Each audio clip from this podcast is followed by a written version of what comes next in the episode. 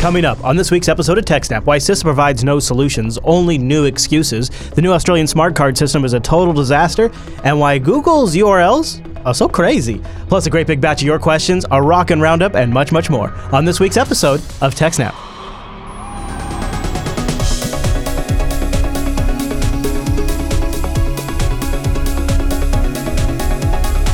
Hi, everyone, and welcome to TechSnap. This is episode 239 of Jupiter Broadcasting's weekly Systems Network and Administration podcast. We stream this episode live on October 29th, 2015. This episode is brought to you by our three fine sponsors DigitalOcean, Ting, and IX Systems. I'll tell you more about those sponsors as this here show goes on. Our live stream, why that's powered by the incredible Scale Engine. Over at scaleengine.com, you should go check that out. My name is Chris, and joining us every single week is our host, the admin, the tech, and the teacher, Mr. Allan Jude. Hey there, Allan. Hey, Chris, everybody. Thanks for watching. Allan, I gotta, I gotta, I gotta draw attention to your shirt. I know I do this from time to time, but that's a good one. Come on, Allan, show it, show it to the people at home. I cry because others are stupid, and it makes me sad. that's a good shirt, Allan.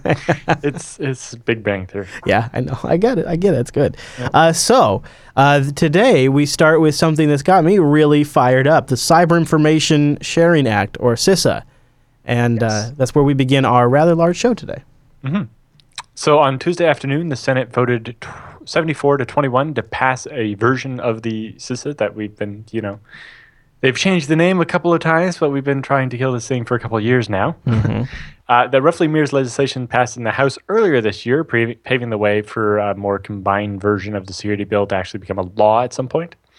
Uh, the Cybersecurity Information Sharing Act is designed to stem the rising tide of corporate data breaches by allowing companies to share cybersecurity threat data with the Department of Homeland Security, who would then pass it on to other agencies like the FBI and the NSA. So, my first question is how does companies sharing corporate data stop data breaches? That's my first question as well. How does it, Allan? How does Yeah. that at all? like I could understand it if one company gets breached and they manage to keep it a secret, right? It's not the customer data doesn't get out there, but it's just like a advanced, you know, Chinese government hacked into us or something. Sure, giving that to Department of Homeland Security so they can take it to the FBI, and then we, an advisory goes out telling all businesses, "Hey, watch out! Bad guys are doing this thing." Right? Like you know, we saw the one about the um, cash registers getting hacked after Target Right. right? And it said, hey, companies, check on your cash registers, make sure, right? That kind of thing, that makes sense. But I don't see, like, it, it doesn't really define what data they're sharing. Like, to prevent a data breach, this company is going to just give all their customer data to the NSA. It's like, well, then the NSA gets hacked, and Here's here's how you know here's how you know this doesn't make any sense. Is there is already a program very much like CISA already in place, already run by the Department of Homeland Security. It's called the it's it's it's a system that's already existing. It's it's all on for information sharing between companies, uh, and uh, in fact. There has been a study of 68,000 recent cyber attacks uh, from the research at the, uh, I think it's the Mercatus. I'm not quite sure how you pronounce it. M E R C A T S, Mercatus Center. Anyways, they did a study of over 68,000 attacks uh, and incidents last year, and they say they tracked none of them back to information sharing as a cause or prevent or or or, or, would have prevented it. Out of Yeah, the 68,000 they looked at, none of them would have been. It depends what sixty-eight thousand. You know, if you if you think every phishing email is a cyber attack, then yes, information sharing is not going to help so much with that one. Other than sometimes, you know, the FBI puts out an advisory. It's like, hey, they're sending out this thing that's a fake invitation to a conference for aerospace, right? But Mhm. whatever. Mhm. Um, yeah, it's. It, I really don't see how the information sharing. You know, Facebook's program where companies share signatures on actual attacks kind of might actually prevent a third place from getting hit with one of these attacks. Right. But it doesn't really help the first or second place. Yeah. Yeah. Very much. Um, but yes, like most of these data breaches are not advanced persistent threats that require information sharing. It's install the bloody patches. or, you know, don't have SQL injection vulnerabilities in your web app and then you won't get breached. Right? So no amount of information sharing other than repeating things they've already been told is really going to make a difference. Mm-hmm. So uh, the version that got passed on Tuesday spells out that uh, Uh, any broadly defined cybersecurity threat information gathered can be shared, notwithstanding any other provisions of law. So, if it's illegal for companies to share certain information, this bill makes it not illegal. That's nice and tidy, isn't it? Yeah. Uh, you know, privacy advocates and civil liberties groups say CISA is a free pass that allows companies to monitor users and share their information with the government without a warrant, uh, while offering a backdoor that circumvents any laws that protect users' privacy. And it also offer it indemnifies them along the way too. Yeah. So it, it definitely like companies mostly don't have an interest in monitoring their customers more than what they're already doing for marketing reasons or whatever. But this basically allows the government to be like, "Hey, we want all your data." And meanwhile, it has nothing to do with cybersecurity. Uh, critics of CISA say the devil is in the details, or rather, in the raft of amendments that might get added to the bill before it actually passes. The Center for Democracy and Technology, a nonprofit technology group in Washington, D.C., has published a comprehensive breakdown of the proposed amendments and their potential impacts. So you should go check that out if you're especially interested in it. Uh, the CDC says despite some changes made to assuage privacy concerns, neither CISA as written nor any other proposed amendments address the fundamental weakness of the legislation.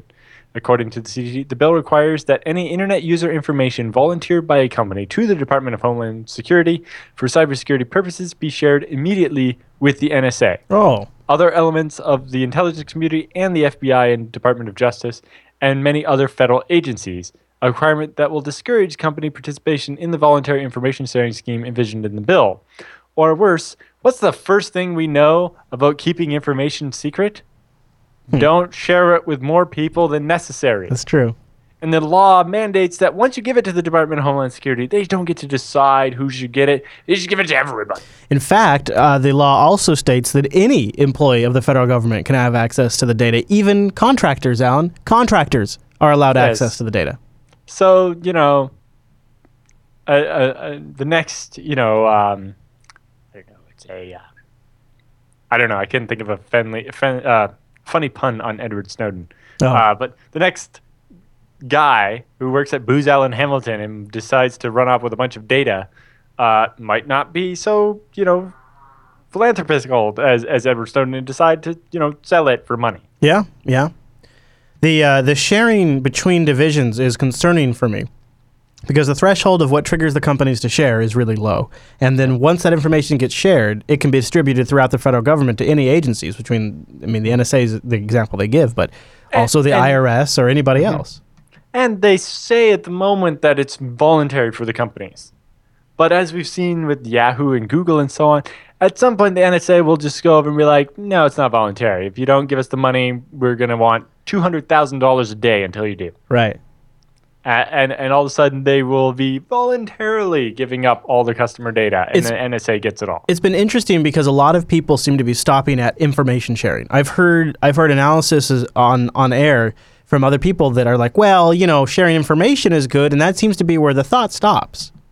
Right, but this law is about allowing things that would normally be illegal, basically. And it's like sharing information about what attacks are happening against you is not illegal. Right. So we don't need a law that says it's legal to share the information. Right. Mm-hmm. The uh, the the current bill that's going through the system right now originated in the Senate Select Intelligence Committee by Dianne Feinstein and Burr. They are representatives of the Intelligence Committee. They are the biggest Yeah, apologists for the. Intelligence Committee. This, is an Intelligence Committee bill. from the commerce people. no. It's uh, but the commerce people we proved last week don't know what they're doing because they're trying to ban us from researching hacking cars. Right. Right. But it's just if you just look at where the bill originated from, it pretty much tells you everything you need to know right there. Exactly. Uh, it, you know, if there were an easier way, we were told that companies to share so-called indicators of compromise. Well, we have those. It's called the internet. Yeah. we use it all the time. Yeah. You know, Facebook. The companies have self-organized their own things for this. You know, the government wanted. You know, we've had CERT, right? I mean, that's the, the commer computer emergency response team. It's every country has one. You find a bug. You tell them about it, and they tell everybody else about it, and it's all Right. coordinated. That would be called information sharing. Yes, we've had that since the 90s. You know, when Kaspersky finds a thing, they publish a big PDF, and at the bottom, like eight pages, are all these indicators of compromise. These people just need to watch more TechSnap. exactly.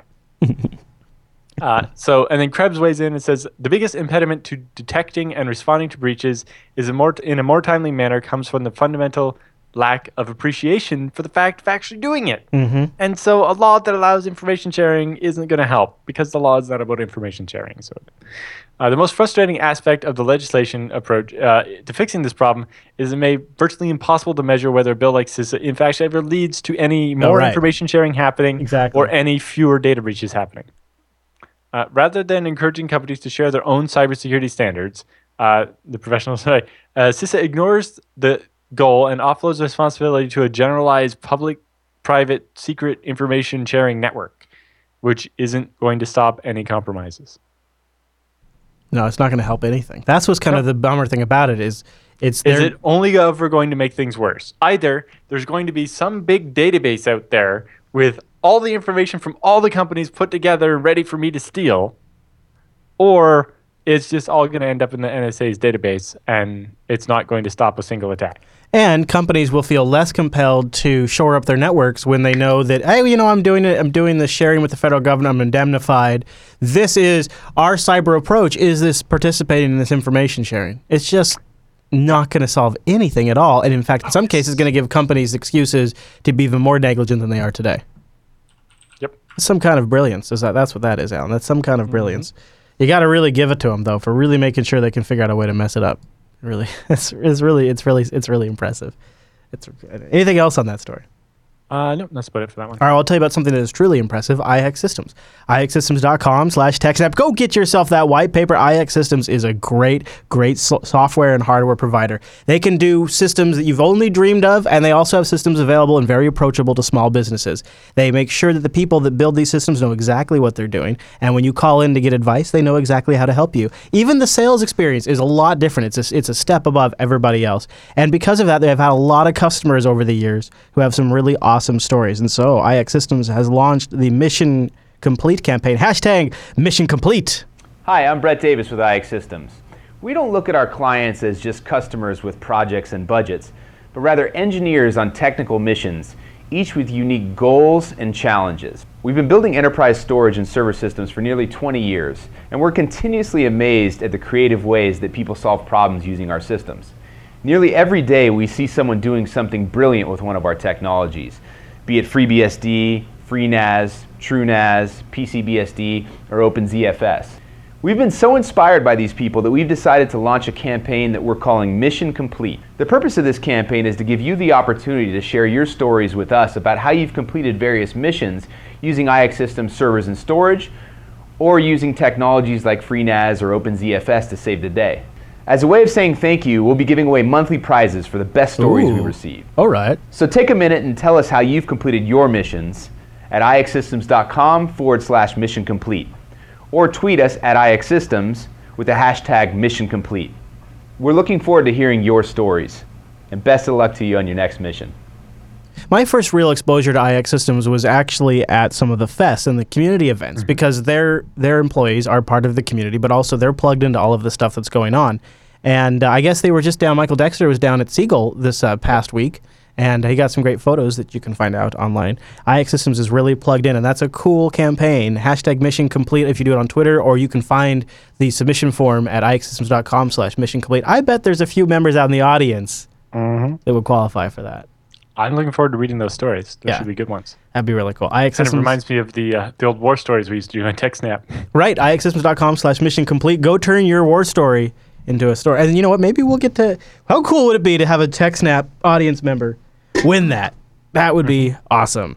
All right, Alan. So uh, that moves us to our next story. Uh, uh, when I saw this story, I thought it said plaid crypto, and I was all down for plaid crypto. I'm ready. That sounds like that sounds like fashionable. I'm ready to go. But uh, that's not it. Well, it is called Plaid Crypto. Yeah. Uh, well, I, but is it is it actually about a plaid shirt, Allan? Because that's what I no, want. Oh, uh, okay. Plaid in this case stands for the Protocol for Lightweight Authentication of ID. okay. Not quite the same thing. So it's the new Australian standard for an unbreakable smart card identification protocol. Uh, basically, you'd have this smart card, and it would prove you are you, and it wouldn't be fakeable, and, and Okay. it would be all secure and private and awesome. Sounds perfect. Uh, and it got kind of rammed through the process and, and got ISO certified on a fast track, and and no one ever actually got to study it properly first. And so a paper, a scientific paper has come out analyzing the protocol and found it to be horrible. Womp womp. Who would have guessed something the government did and then rushed through without, you know, letting people comment on it and, and actually investigate it first uh, was horrible. So uh, there's this paper that's been published called uh, Unpicking Plaid, a cryptographic analysis of the ISO standard track authentication protocol. But basically, uh, it says technically the protocol is a disaster. In addition to many questionable design choices, we found ways to trace user identities and recover card access capabilities. So basically, the smart card has a bunch of public keys on it, one for each different capability that you might have, like access to the healthcare in Australia, or access to a building, or driver's license, all the different possible things that you could be allowed to do, or whatever. Um, and so basically, in the paper, they found a they could track a person even though you're not supposed to be able to by their accessing the card in different places, and they could figure out what things are allowed by your card even though they're not supposed to be able to. Uh, the attacks are very efficient. Only takes a few seconds on home hardware uh, to guess it, and involve some funny techniques such as uh, RSA modulus uh, fingerprinting and German tanks, which I'll get to explain in a minute. What? Okay. Yes. Okay. Uh, so there's a uh, Matt Green wrote a blog post about it that explains it a little more readably than what you would get in the scientific paper. Okay. But all the details are in the scientific paper if you want. Uh, so I have a link to the paper here, but uh, basically it says uh, when a reader queries a card, the reader initiate uh, initially transmit a set of capabilities that it will support, like hospital or bank or social security center, or in the one example on the blog, alligator wrestling. yes. So if the plaid card has been provisioned with a matching public key for any of those capabilities, it goes ahead and uses that and authenticates the device. However, if no matching key is found, right? So if if your card doesn't have a bank public key on it, uh, instead it fakes a response with encrypting by encrypting junk under a special dummy RSA public key called a shill key that's stored on the card. And the idea there is that way the card reader couldn't tell what things are on your card, right? So if it's you know a, a card reader at the hospital, it can't ask, "Hey, does your card support bank?" And your card would say yes and give you the key, or say or give an error instead. Uh, so it always returns a fingerprint, so that the person asking can't ever tell whether that was real or not. Right. So it seems like, oh, that seems like a good approach, right? Yeah. always return some junk so that and and only the right person can tell whether the encrypted thing is junk or real. But actually therein lies the problem. You see, the shill key is unique for each card rather than because if they were the same across all the cards, then it would be easy to identify it as the fake key, uh, which presents a completely new avenue of tracking individual cards Uh huh. if an attacker can induce an error and subsequently fingerprint the resulting ciphertext, that is, figure out which shill key was used to encipher it, they can potentially identify the card the next time you encounter it. So basically, by having card readers in a couple places or something and doing different requests, uh, eventually they could find out that hey, that is like this specific person's card. They won't necessarily know who it is, but They've identified like, the I've card." seen this card before at this other place. And so all of a sudden, it's now I can track individual people and where they are going with it. Mm-hmm. Um, so, and then they have the details. So, to distinguish the RSA moduli of two different cards, the researchers employ an old solution to a problem called the German tank problem. Uh, so, this actually comes from World War II. As the name implies, this is a real statistical problem that the Allies ran into during World War II. The problem can be described as follows Imagine that a factory is producing tanks, German tanks in this case, where each tank is printed with a sequential serial number in an order sequence, right? There's like tank 1, tank 2, tank 3, tank 100, tank 1000, etc. Sure. Uh, through the battlefield captures, you have managed to obtain a small or presumably random number of tanks, right? In different actions, you've managed to capture or at least record the serial numbers of a bunch of different tanks. From the recovered serial numbers, it is now your job to estimate N, which is the total number of tanks produced by the factory. So, you know, just by looking at the random serial numbers you've seen, you can try to guess how many tanks the Germans have made Okay. mostly that's just you know take the highest number you've seen and how many there are and then kind of assume that maybe it's a little bit higher but basically yeah you can figure out exactly or not exactly approximately how many uh, tanks the German factory might be producing. Right. Or, you know, on this day, the highest number we saw was this, and on this day, the highest number we saw was this. So, in that, in between those two dates, they probably produced about this many tanks. Uh, but, you know, the story behind the plaid standardization is possibly even more disturbing than how bad the protocol is. You know, plaid was pushed into the ISO uh, standard in the fast track procedure. Uh, technical loopholes made it possible to cut Uh-huh. off uh, any discussion within the ISO groups responsible for crypto and security analysis. Uh, concerns from tech savvy experts and other national panels were dismissed or ignored completely. Uh, the authors of this post uh, contacted ISO and the Computer Emergency Response Team of Australia Yeah. before going public with our paper, uh, but we got a questionable and somewhat irate uh, response. And they have a link to the PDF they got back uh, by the Plaid project's editors. And then they showed the response they sent back to that reply. Uh, despite every possible evidence of bad design, Plaid is now approved as an ISO standard and is coming to you very soon inside security products, which will advertise non existent privacy capabilities. Right? They'll be like, oh, with this card, people won't be able to tell who you are or track you. And it turns out, yes, they will. Uh, the detailed story of Plaid is in the paper, is worth a read, and casts many doubts on the efficacy of the most important standardizing body in the world, right? What's the point of this ISO standard if a government can just decide they want to push something through and get Yeah. it through anyway? Yeah, exactly. Uh, it's interesting to see how cryptography products can be approved by ISO without understanding any of the real uh, security concerns or actually, con- you know, when an algorithm like AES or SHA-3 or whatever goes up to be uh, become the new standard, we take a whole bunch of different competing standards and we have a contest. We have years of people pounding on it and doing papers on trying to break it, all that. And whereas when ISO is going to approve a cryptography standard, it's just a rubber stamp instead of actually, you know, people investigating it, people trying to prove it that it's wrong, and you know, the regular scientific process that we would get. There was Right. basically no peer review even on this. It was crazy. It was just pushed through for political reasons, I guess. Yep. Uh, and then so I have some extra links, including one from Bruce Schneier talking about how amateurs, it turns out, produce amateur cryptography. Surprise. And you know, in particular, with these cards, they're like, "Oh, we don't want people to be able to track you, so we're going to design this system."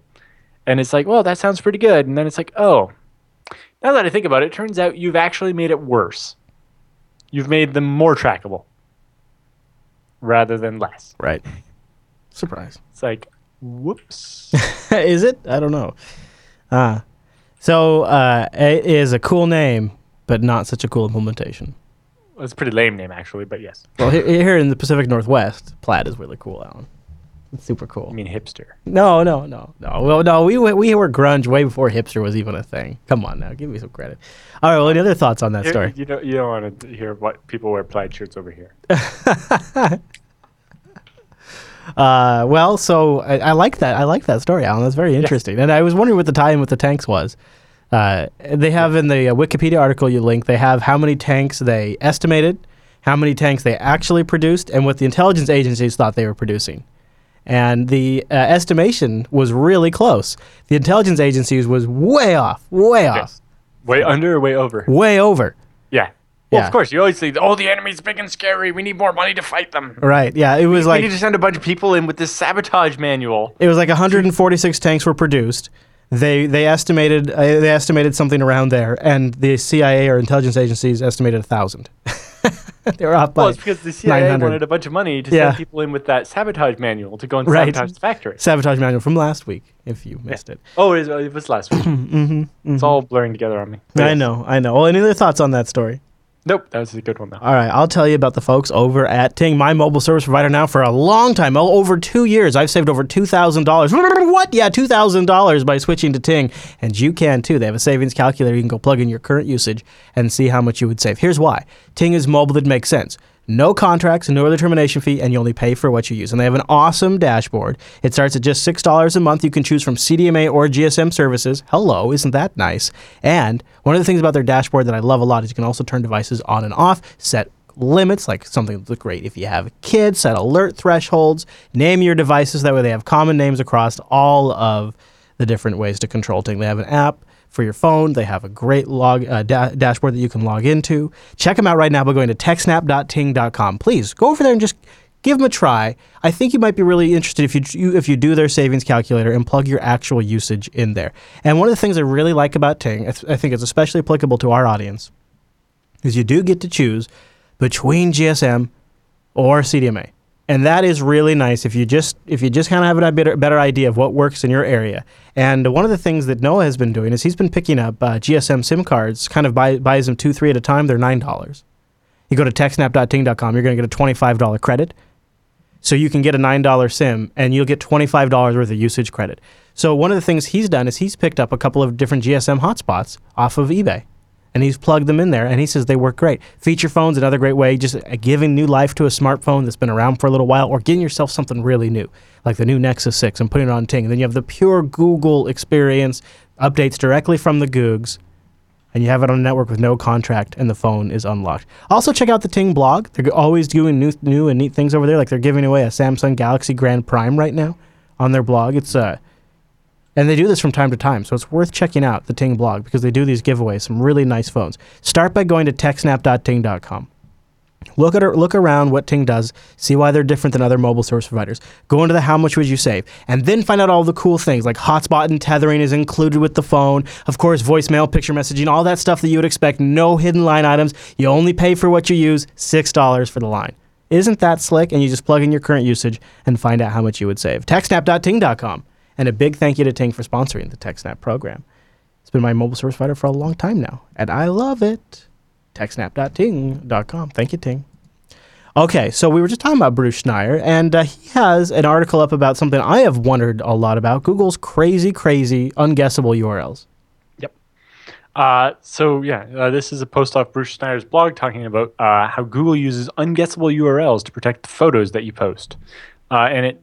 Um, so this is originally a, a story that came up from The Verge uh, when somebody on Reddit had posted some photos privately into Google Photos Mm-hmm. and realized that if they go and right click on the photo and copy or like the original URL and pasted it to somebody or you know in their case they viewed it in like incognito mode and they even tried like downloading doing it with wget off a virtual machine or a, a VPS in a different country that they could still access the photo and they're like hey aren't Yeah. these photos supposed to be private it's like well unless you give someone the URL it turns out they are private because the URL the file name in the URL is uh, 40 random characters, which gives it a complexity of about 10 to the power of 70 different possible combinations, meaning it's probably stronger than your password.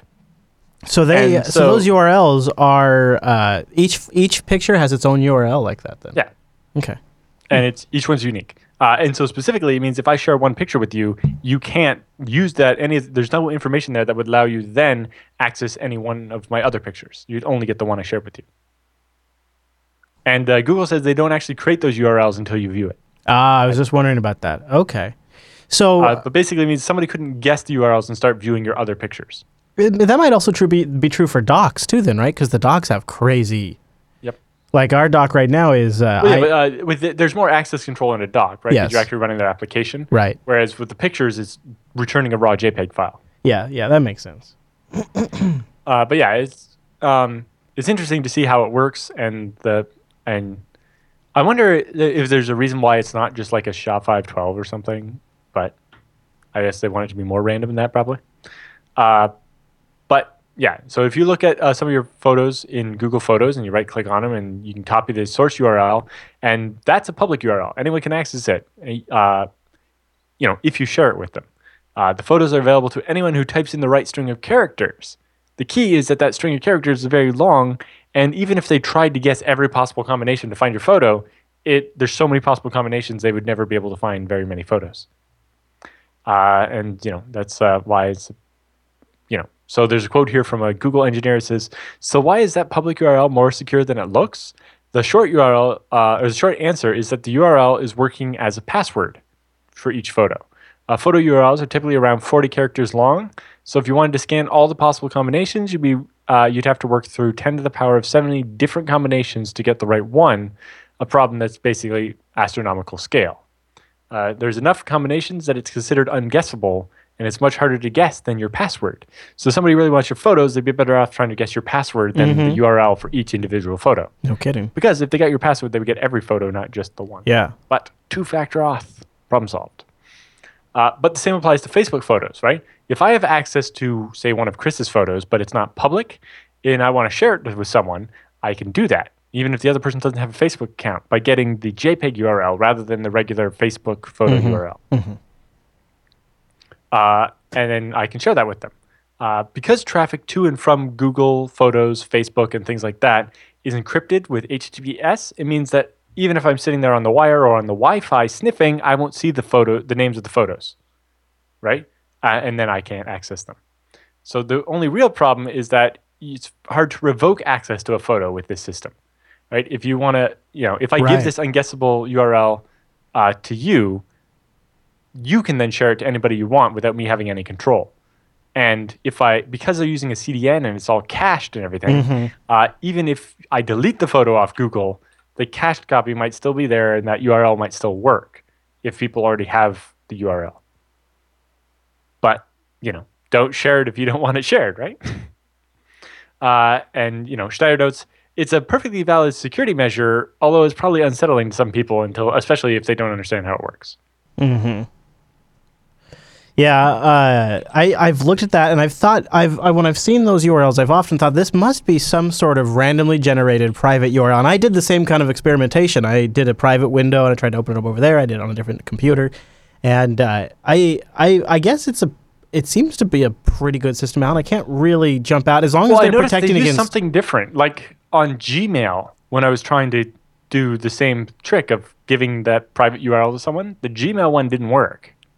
Oh, okay. Gmail ones are crazy or Yeah. But I mean, I can't really think of a major downside as long as they're protecting against ongoing scans, you know, people that are trying to figure out a way to, I don't know. I mean, it seems like you could somehow just sort of let something run for a while and eventually it would collect pictures here and there. Right. Um, uh, I've, I've thought about this particular one before. You know, someone sent me a picture, and I was like, "Huh, that's a good picture. Uh, I wonder if I can find any other pictures near there." yeah, exactly. Uh, but it was a like SHA-256 hash of the file content, not the file name, uh, and so it meant that, um, you know, the the search space was huge, right? 250, 2 to the power of 256 possible combinations. Uh, so even randomly guessing, I it wouldn't have been very likely to find any photos.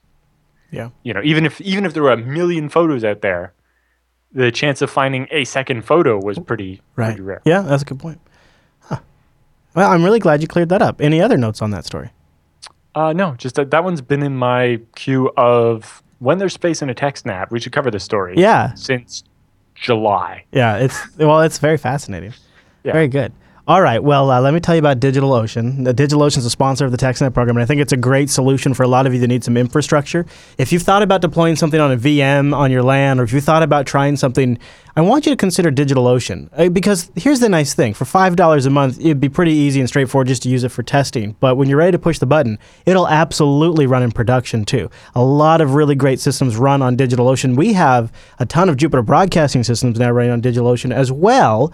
And I think you'll find with our promo code SnapOcean and two two months to play with it, they'll, you'll find something you can use a DigitalOcean droplet for. SyncThing, OwnCloud, BitTorrent Sync, Minecraft, Quassel Core. These are all a couple of uses I use it for all the time. In fact, I made a I made a plug for Quassel Core recently. I think it was on last, and I heard back from somebody. I think it was uh, Sean PC in the chat room who said he loves it. There's a lot of little things that you can use DigitalOcean for to make your life easier and better. And there's also a lot of ways you can use it to just produ- to uh, put something in production.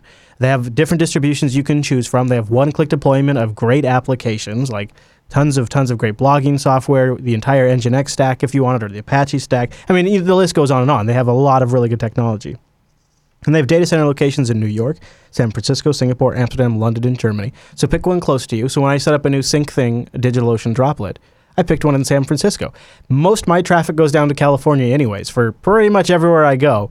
And so I thought, well, that makes a lot of sense. Put it right there in San Francisco since I'm going down there already. And one of the things that I always appreciate about DigitalOcean is their interface. You can get started in less than 55 seconds, and their interface plays a huge part in that. You can get for $5 a month 512 megabytes of RAM, a 20 gigabyte SSD, one CPU, and a terabyte of transfer. And if you use the promo code SNAPOcean, that $10 credit means you could try it out two months for free. Go try out a FreeBSD rig, or go try out a new Ubuntu rig, or a Fedora rig, or a Core OS machine. Wouldn't that be interesting? DigitalOcean. Use the promo code SNAPOcean. A lot of really cool things you can do with that. I'm going to be traveling soon. And uh, we use DigitalOcean to bounce things off of all of the time while I'm traveling. It is such a great tool. And that pricing structure, if you uh, check it out, if you go to DigitalOcean's website and scroll down, they talk about their straightforward pricing structure.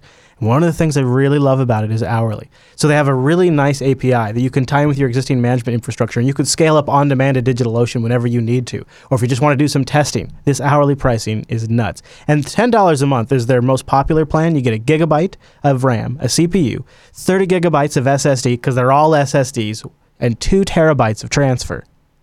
That is great. And then you combine that with some of the really, really good tutorials. Like they uh, have one that uh, I'm going to recommend you go check out how to set up multi factor authentication for SSH on Ubuntu 14.04. Just make your droplets even more secure. They have really good tutorials. They have professional editors to edit all of this stuff, and they pay their community who contributes. DigitalOcean.com and use the promo code SNAPOcean. And a big thank you to DigitalOcean for sponsoring the TechSnap program. Such a great service, so perfect Yeah, for our uh, audience.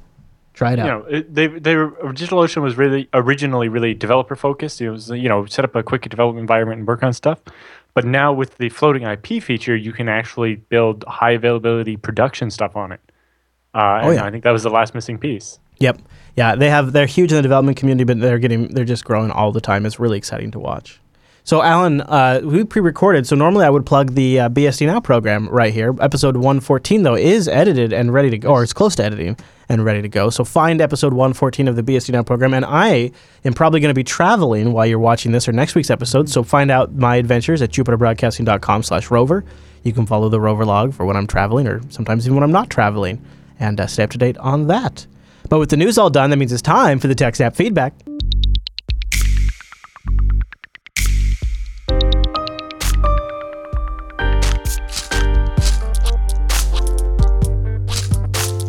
Thanks for sending your emails to techsnap at jupiterbroadcasting.com or pop in that contact link at the top of the Jupiter Broadcasting website or start a thread on our subreddit at techsnap.reddit.com. And John from Canada writes in with our first email.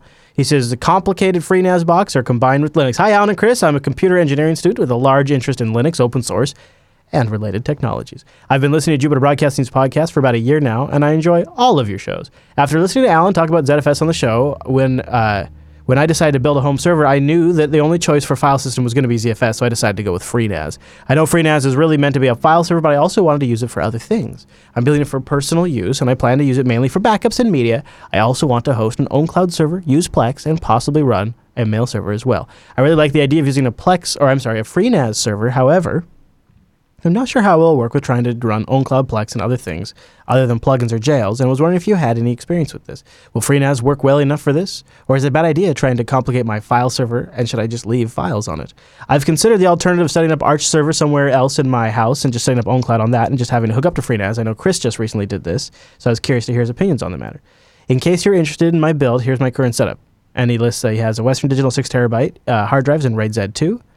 Uh, he also has 8 gigabytes of Check. ECC RAM, 16 gigabyte uh, SATA uh, boot Well, device. Learn to read, Chris. That that very clearly says 32 gigabytes of ECC RAM. What did I say? Oh, four say 8 gigabytes? It's yeah. four eight gigabytes. Yeah, Yeah.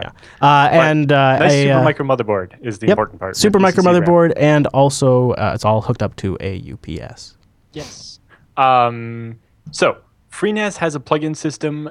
Plex and OwnCloud are like the two most popular, so they will work very, very well. Mm-hmm. I happen to know that uh, Chris Moore uses his FreeNAS with an OwnCloud jail, and that's how he syncs his calendar to his phone as well. Nice. A bunch of other stuff. So yes, FreeNAS will work very well for that. Um, things that aren't plugins are a little harder to do, but they're usually fairly doable. Uh, but Plex is like the most popular app on FreeNAS, so I definitely know that that'll work very nicely. Also, if you watch our interview last week on BSD Now, you will hear that in FreeNAS 10, which should enter beta a week from now or less than a week from now, uh, they are going to have support for bhyve for running VMs on your FreeNAS. So you could put Arch in a bhyve and run that on top of your FreeNAS 10 if you're willing to run the beta. That's not bad. Yeah. Yeah. Uh, so now that uh, FreeNAS is getting up to a version of FreeBSD that has bhyve, interesting things are coming. And uh, hopefully by time we get around to FreeNAS 10.1 or whatever, it'll even have support for running Windows VMs now that that's landed in bhyve. Um, and uh, so his question about yeah, I've been using a front end server that sits in front of FreeNAS, and that works really well too. It just depends Mhm. on for me. I wanted to have a lot of applications that I updated all the time, so it just kind Yeah, of depends on. the uh, it- yeah. It it's more it's more work. you ideally you don't want to put too much stuff on the file server and just let it be the file server but at the same time uh, you know you can only have so many machines in your house and if it's for your house then you know the reasons to keep them separate are fewer and you know with a you got a fairly beefy cpu there and lots of ram so you're fine to run your plex and your own cloud and a couple other things off your FreeNAS. Yeah, I think so. it'll be fine Linux don't Nick use linux writes in. He says, "Hey, Chris and Allan, I'd love to hear your thoughts and recommendations on oh, see maybe if the community has a solution. I'm an IT person for a student healthcare center at one of the largest universities in the Northeast. We have hundreds of Lenovo Windows 7 enterprise desktops and laptops. As part of our efforts to be HIPAA compliant next year, we are encrypting all our machines. All of our new hardware comes with TPM chips that allow us to encrypt the machines without requiring a password or startup key, like a USB device to unlock it to, or to boot. Unfortunately, some of our older hardware does not have this and requires startup keys if we use BitLocker. Our, our our healthcare professionals and other related staff are not computer savvy, and none of them, uh, are, uh, not not one of them are. So this solution needs to be as painless as possible. Our leading idea for machines without TPM would be to plug in a small flash drive into the back of each desktop, and then provide these to staff with laptops that need to travel. Some uh, with some sort of read-only file system and a startup key on them. Do you have any better ideas? Uh, if this seems like the most sensible option, is there anything I could do better? Thanks for the awesome show. Been listening since the beginning. Linux Nick. No, depends on the type of key, but oftentimes these like USB key wouldn't actually even have a file system on it. It would be a special thing. Uh, but yeah, read-only file system. Ideally, that way you know it doesn't even the key doesn't even show up once the OS is running. It's hard to say. Uh, but yes, you can get USB sticks that like stick out only like that far. They're very slim because you don't want to. You know, if you end up with uh, a USB stick like this hanging out of the laptop, then it's just a lever in order to break the USB ports in the laptop or whatever, right? Uh, so yeah, uh, a tiny, tiny USB stick. Uh, you can even get ones that are like just the chip and they're only like paper thin, and you can like jam in the port, and it'd be impossible to even pull it out. It would just clog the port basically, uh, and that way they could never lose them. Although it kind of makes you wonder about what's the purpose of encrypting the hard drive if the key is on this USB stick that is always in the laptop. So the laptop Right. gets stolen, the key gets stolen, and they have access to everything anyway. What do you suppose the main advantage to encrypting the entire hard drive is too, instead of just like a data partition? Uh, well, encryption- cache files, just- temp files, stuff like that. there's, there's so many files that you never know what, or Mhm. you know, the user saves some sensitive information to their desktop, and who knows where they might save it. Mhm. Um, the real question with the TPM is like, does the TPM do any good if you don't require a like a something stronger than a BIOS password to actually boot the machine to unlock the TPM? Right. Yeah. Because then again, if the whole point of this HIPAA compliance is to protect information on the laptop, if the laptop gets stolen, what's actually preventing people, that I as a person who stole that laptop, from accessing the sensitive information on it? Chatroom is also saying that perhaps this is something YubiKey could help with to Possibly, maybe input but a again- passphrase. The YubiKey is a little more oriented at power users Mm-hmm. and the person who's actually using the laptop, uh, whereas they kind of want this to be out of the way. Yeah, this is something that we also used to struggle with quite a lot. Uh, and uh, of course, if you're using BitLocker, just make sure you have uh, backup ways to get to their data when the user gets fired or their account gets deleted or disabled or whatever. Make sure the administrators. the one advantage to something like the the older Windows encryption, like the individual directory Yeah, encryption yeah, or whatever, yeah. was that you it would uh, all the data was encrypted to the user that owned it and to like one or two administrator accounts, so that uh, if the user forgot their password and it was reset, which made them unable to access the encrypted data, or if the uh, user was fired or whatever, that somebody would still have uh, a key that could access those files. Right. That's why it's important to have more than one key. TechSnap.reddit.com if you have any recommendations. Um, all right, Allan, you ready for Spazzy C's email? Sure. He was he was eagle eyed. He said, uh, "I saw the double TechSnap on the calendar, so I thought I should throw my question in." Haha, smart. Thank you. He says, I have FreeNAS Minis that serves as my primary backup and Plex server, and I replicate the family photos and home movies uh, data share to another FreeNAS box in my basement. I would like to physically move that FreeNAS box in my basement to my mother in law's house to get it off premises. My question is, once it's set to the other location, how do I connect the two FreeNAS boxes together? My, pi- my firewall is a pfSense box, and theirs is from their ISP and I'm sure I will have the and I and I'm unsure if I will have the ability to access it. Thanks for all the great technical knowledge you impart every week. Spazzy C.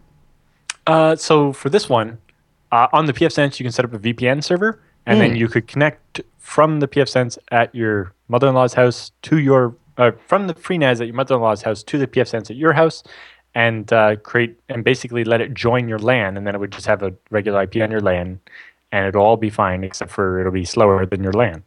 Um, I don't know how to set up an OpenVPN on the FreeNAS box. I don't know that much about FreeNAS because I, I Yeah, I just don't use know regular. FreeBSD to do it myself. Uh, like with the plugin jails, I don't know if you'd actually be able to create the connection. Uh, ideally, you would be able to have a PFSense at each side and have the two PFSenses connect to each other and bridge the network, and it would be your the whole LAN would be as if it was one really big LAN. Um, but since you don't, I'm not entirely sure. So he needs to basically have a box on each side of the VPN that could route the traffic for him, and then have him. well, so on a network the, where the the- PFSense will do that at his house. Yes, It's just a matter. but he needs to have something on her end too, on the mother-in-law's end. yeah. Uh, but it doesn't have to be the router. Well, it, like no, it doesn't have to be the router, and it might be possible to do it with FreeNAS. You might just search around and see if it's fairly easy to set up Yeah. OpenVPN on. a Actually, he said. He actually he said the box he's putting over at her house is a FreeBSD machine, not a FreeNAS machine. oh, did he? Yeah. So the, it's FreeNAS at his house, but it's FreeBSD on the machine downstairs that he's moving Ah, over well, to then it's very easy to just uh, install OpenVPN from ports and have it connect out to your PFSense. Yeah. That's exciting. Yeah, slam dunk. Good luck, Spazzy C. Jeremy O'Connell writes in. He says, Hello, Chris and Allan. I'm back with another PHP FPM question. Brace yourself, Allan. It's my understanding that Nginx with PHP FPM handles load better than Apache with mod PHP. However, I am seeing some cray, cray CPU usage from PHP FPM. At times, the process PHP FPM starts using 100% of the CPU. I've turned on catch workers output, so it outputs the error log to, of Nginx. I'm see- I am not seeing any specific errors like a bad library. I have checked open connections and sometimes this happens. There doesn't be, but there doesn't appear to be many. I've run PS AUX and he's grep for PHP FPM many times, and he sees and he includes the output right here where we've got uh, a few processes running. He says anyway. I've read some forum threads, but I want to see if you had any ideas tracking down issues where PHP FPM spikes to 100% CPU. Thanks for your Uh, thoughts. almost all those instances, it'll be the PHP script that's running that's doing it. Uh, so in the phpfpm.conf, you can enable some extra logging, uh, but there's a setting in there. I forget what it's called, but basically lets you limit how long a script can run for, and if it runs longer than that, kill it. Uh, there's also, I think, a, a built-in logging for anything that takes a long time. there you go. It's like the, the slow log. So that might track it down to which script is and it causing would the tell you which which script with which input is actually causing it to be slow. PHP FPM continues to be difficult for Jeremy, but that might but be one. it's uh, you know in the end you're running the same php script in the same php process as if it was built into apache or if it runs as a standalone. Mm-hmm. so i'm guessing you were having this problem in php in, in apache. You just it wasn't as easy to see what was happening because it was all bundled inside the apache process. Oh yeah, right, right. Okay, or apache was otherwise slowing it down before you got to the point of actually being able to use all of the cpu for the script. Yeah. Uh, so all right, Allan. Guess what? We got a book review coming into the feedback section here, and it's a book you may have heard of before. FreeBSD Master, or uh, actually, it's FreeBSD Mastery colon ZFS by Mr. Allan Jude and Michael L. or W. Lucas. Right? Is it W. Lucas or L. Lucas? yes W. michael w lucas W. Yeah. So uh, not looks to be confused as michael lucas without the w who's a gay porn star right. Okay. Good to keep that straight. so when Uh, you go to the url you have to be very Looks like a pretty positive review you got here, Allan. That's cool. That's cool. ZFSbook.com, is that where I go to grab it? yep Very nice. Very cool. That must feel, you know, the other thing I saw that's pretty neat is I saw at the uh, SeaGL uh, table that there was some FreeBSD Mastery ZFS books on yes, there. and uh, SSH Mastery and a bunch of the other yeah, ones. Uh, yeah, that's pretty neat. Now it's amongst the Mastery books, Allan. Mm-hmm. well, it was, ZFSbook.com. it was the FreeBSD table, and so Michael Lucas brought out his collection of uh, Mm-hmm. Nice. Books to show off. Uh, if you want to send an email into the TechSnap program, go over to jupiterbroadcasting.com slash contact and choose TechSnap from the dropdown or email us directly, techsnap at jupiterbroadcasting.com. We'd love to answer your question next week. And with the uh, feedback all done and the emails and the questions all done, it means it's time for the TechSnap Roundup.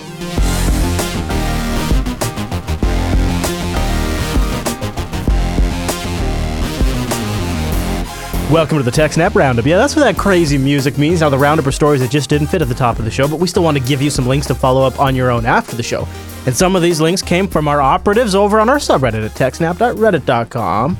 And our first story, well, this smells like an Allan Jude find. Fewer IPsec VPN connections at risk from weak Diffie-Hellman. Allan, Yes. according to so uh, if when we talked about the weak Diffie-Hellman and it said up to 66% of Yeah. uh, uh, IPsec VPNs were at risk, it turns out maybe they were their method of checking was wrong. In particular, uh, when they did the connection and they tried to negotiate, Mhm. when they got a certain error back, they didn't count those servers as being open to the public VPN servers, and they were, but they were ones that didn't accept the bad key. Uh, Oh. they just refused the bad key in a slightly different way than some other ones. So the 66% number might have actually been uh, is is higher than actuality. okay. Uh, but there's still a lot of VPNs out there that have the problem. I like that nice follow up, though. Good to just sort Yeah, of uh, uh, touch on is, that. This is uh, you know, this is the whole point of peer-reviewed papers is that when you write a paper and you claim that 66% of all VPNs are vulnerable, somebody else is like, well, Somebody's gonna peer review method. that. This Yeah. is why you have to include the method you used to do the sample, and it's like, here's the problem with your method, and here's I fixed it for you, and here's the actual method. Right. Boy, underscore And then point. somebody else will be like, "Whoa, but you forgot to consider this other thing, right?" Right. It's an evolving thing, but it keeps Uh, Yes, getting better and better. It's called science. Science. All right, this is some science for you. British gas leak uh, sees 2,400 customer passwords posted online. Not getting a lot of uh, media attention either, but British Gas has written to affected customers to tell them that while it may not have been a quote unquote hack, they say, the effect is the same. It somehow managed to leak not ha- get hacked, but leak information that uh, found its way onto the internet. Reports have it that 2,399 email addresses and passwords have been leaked online. A package of emails and passwords is a pretty good haul for an online exploiter, particularly the same details if they use those same usernames and passwords for other sites. And then people are noticing online too that there's not really a lot of attention getting about this. But This uh, one appears to be something like they were in a spreadsheet that they accidentally posted on their website. they did it themselves. They did it themselves. Or something to like. Yeah, basically, this was they accidentally exposed them rather than it was hacked. So I didn't know this was still going on, but the GPL enforcement suit against VMware, VMware continues, but in Germany. Well, because it hasn't actually started yet. I They're thought still going through the preliminary motions of Yeah, okay. VMware saying because of this, this, and this, you should just throw this case out. And then the uh, Linux developer uh, Christoph Hellwig saying, "Well, actually, this, Yeah. this, and this." Okay, that's so that explains why- VMware's first one was that this guy doesn't own the copyright on the whole Linux kernel, so he doesn't have the right to sue us for it. And secondly, uh, the V the what's the VMware's things called is uh, VM kernel was it? Yeah, yeah, VMKHL. VMK Linux. Yeah. VMK Linux uh, is an interoperability module that communicates via a stable interface called the VMK API, and so therefore isn't a derivative product. Uh, and Christoph is saying, well, my copyright's all over the place, so I have enough of an interest to bring the suit, and that that's not a stable API. You're integrating with the kernel, and therefore it's it's a derivative work. Yeah, I don't know. anything- Yeah, and you have to rebuild But, that uh, module every time you update your kernel. Yeah, So it's, and so it's obviously not a stable API. yeah, Uh, basically, VMware is require uh, is made the filing private so that the software conservancy can't actually publish the details, but they got uh, permission to get a high level overview and uh, have the uh, be able to tell us a little bit about what's going on, just not the details. uh, it came from the uh, software conservancy. Uh, all and right. uh, brings up you know some of the points we saw with uh, uh, the we had a discussion on BSD now that'll come out the week this does um, about HP at a I forget which Linux conference promote trying to get more people to use the GPL instead of permissive licenses like the Apache 2 and BSD license. And it's like, well, if you want to know why companies, uh, why the companies behind like OpenSwitch demanded a permissive license, is because they didn't want to get sued like VMware. yeah, it's going to be interesting to see where that goes. And to, so, to get a bunch of to get a whole group of different companies and get all their legal departments to agree on one license kind of requires having a permissive license. But anyway, moving on. Uh, I didn't really know what you thought of this next story. Top German official is infected with a highly advanced spy Trojan with ties to the NSA, containing almost superhuman engineering. The subtitle reads at Ars The Regin malware was found on the official's laptop. Regin malware. I don't know about uh, superhuman. Yeah. engineering. Yeah, now we talked about it a while ago. Regin is among the most advanced pieces of malware ever discovered, with dozens of modules that can be used to customize attacks on targets in telecommunications, hospitality, energy, airline, and research industries, whatever that is. Uh, Ars is really laying it on thick. They say its technical DNA bears some resemblance to previously discovered state sponsored malware, including espionage trojans such as Flame and Duqu. But if we know all those aspects about Flame and Duqu, what would stop someone from writing the same thing into their Trojan? So it doesn't necessarily mean it's that connected. Right. But Yeah. it does look like uh, it hides in NTFS extended attributes and uh, does a rootkit with vmem.sys and uh, disp.dll and hides in there really well. So Yeah, yeah. Uh, they, uh, yeah, boy, this is this is actually a lot of callbacks to previous stories we've done, including the Equation Group. Yep. So it's a, it's an interesting read. Uh, so essentially, a lot of the malware we've talked about before was used against a top German official. I guess that's the that's the quick takeaway of that. some of the big heavy stuff. And it's interesting. It's just different. It's a lot of different stuff we've talked about, all being used in one single case. And All I'm right. sure they're uh, not happy about that because, uh, you know, th- that malware is only useful when people don't know it's out there. Yeah. MySQL servers hacked with malware to perform DDoS attacks. This is from Symantec. So there's a, a flaw in older MySQL servers, and if you don't patch, then your machine will be turned into a bot and will be used in denial of service attacks to take out other people, It's kind of obvious at this point. which point. will hurt your connection and theirs. So please fix that. yeah, go patch, go patch, please. In other words. All right, uh, Rockwell patches serious frosty URL pick vulnerability. What the, Allan, these headlines are ridiculous. Can you explain to me what this is? I'm sorry. Ro- So Rockwell makes patches these, uh, serious frosty URL PLC. Oh, okay, vulnerability. Yeah. All right. So the, in these uh, programmable logic controllers that are industrial control systems, uh, they interact with a URL, and if you give it a specific frosty URL, it will compromise the machine. Okay. Very nice. That's Bad a nice URL feature. parsing. Yeah. they Oh. fixed that. Yeah, So that's a hopefully good people patch. Install patches, but Yeah. it's industrial control system, so maybe they'll install the patch in ten years. But I'm bum. Uh, all right, this is an interesting article that looks at the impact of Netflix's open source software contribution and development. Uh, and I bet you have some interesting stories, probably speaking with some people from there about this. Uh, yeah, they're mostly just trying to maintain the smallest delta they can to open source projects so that they don't, you know, where most companies, uh, you know, when they're building something on top of something like FreeBSD, they'll have a bunch of secret sauce that's specific to mm-hmm. their business that either because it's so specific to them, they the FreeBSD doesn't want it, or because it's their secret sauce, they don't want to give it away. Yeah. But because of the way Netflix's business works, all the stuff they do on FreeBSD, they're they'd rather get it to give it away. So you know sometimes that requires them doing a little bit of extra work to make it a little more general and not specific to Netflix, so that FreeBSD will even accept it in the first place.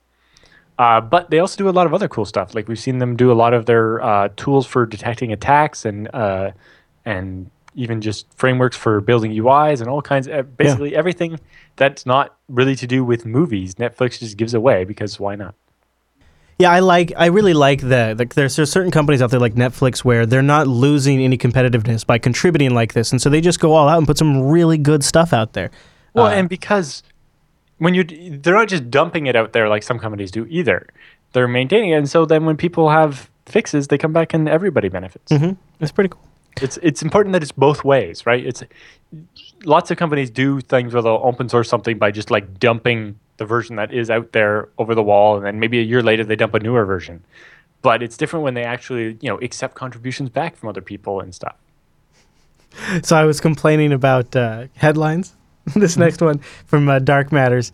Uh, sweet, Sweet Pride slam dunks hard before the checkbook.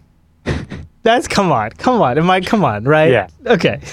Well, this one basically that uh, you know the the pride of the CEO can sometimes get in the way of cybersecurity, and you know a great example they they're talking about the Talk Talk one where you know the first uh, the first headline we see is from the Talk Talk CEO saying our cybersecurity is heads and shoulders above all of our competitors. We're Right. awesome, blah, blah.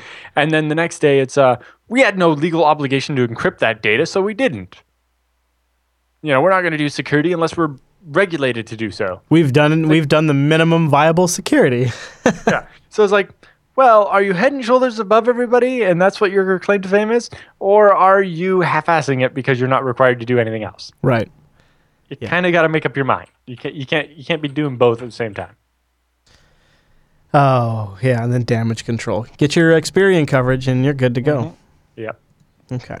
So this one's got a video. You, you should play. uh, Oh, it does? Oh, okay. Okay, I will. I will. So this uh, one's I a new technology that allows attackers to steal your face. Your face. Dun, dun, dun. All right. So here is that this this one the YouTube. no, There's that- two videos. The, the, the, set, the lower one. Okay. So we got uh, it is uh, two people, and then between them are two computer monitors. I'm gonna hit play. This is real time expression transfer for facial reenactment. Full screen. Full screen. F- Full we screen. present a real-time method for photorealistic transfer of facial expressions from a source actor here on the right to a target actor on the left. Notice how the guy in the white shirt's mouth isn't moving in reality, but His image. The, prototype system shown here only needs one consumer-grade PC and a consumer mouth depth camera for each actor.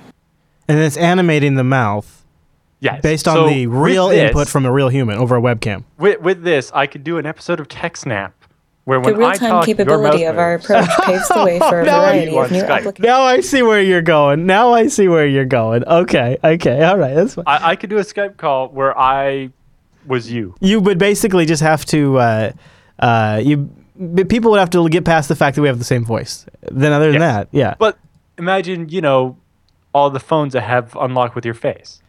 yeah, yeah. But don't- also I- just, you know, if somebody only knows me from my face, uh, someone could easily pretend to be me in a, on a Skype call or, or podcast or whatever.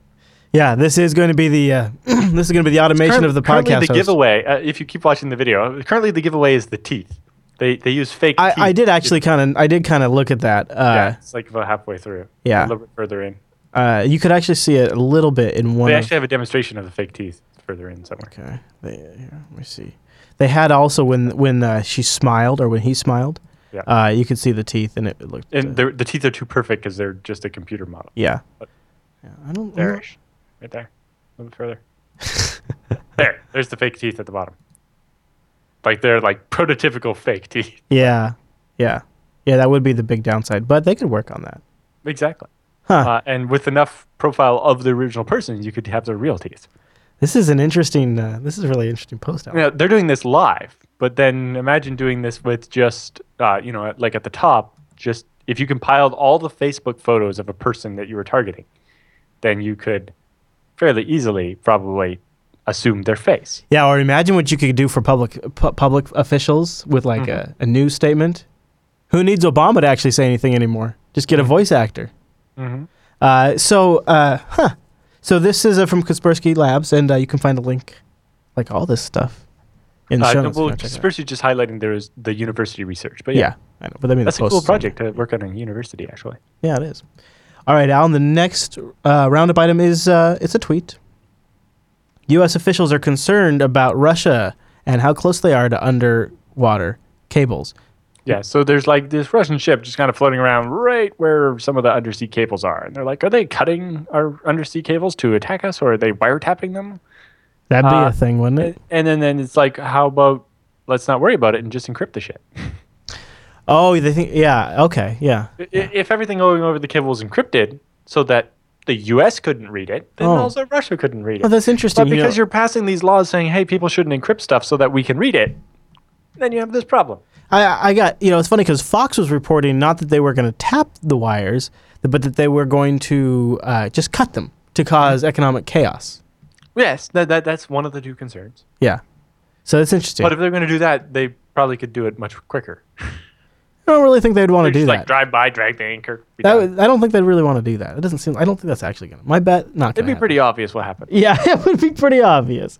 All Well, right. I guess you could set it like a mine to go off like a year later or something, or a month later. I know it was close to all of our hearts. We got to talk about TrueCrypt, and there's a Mm. critical vulnerability. Dun dun dun.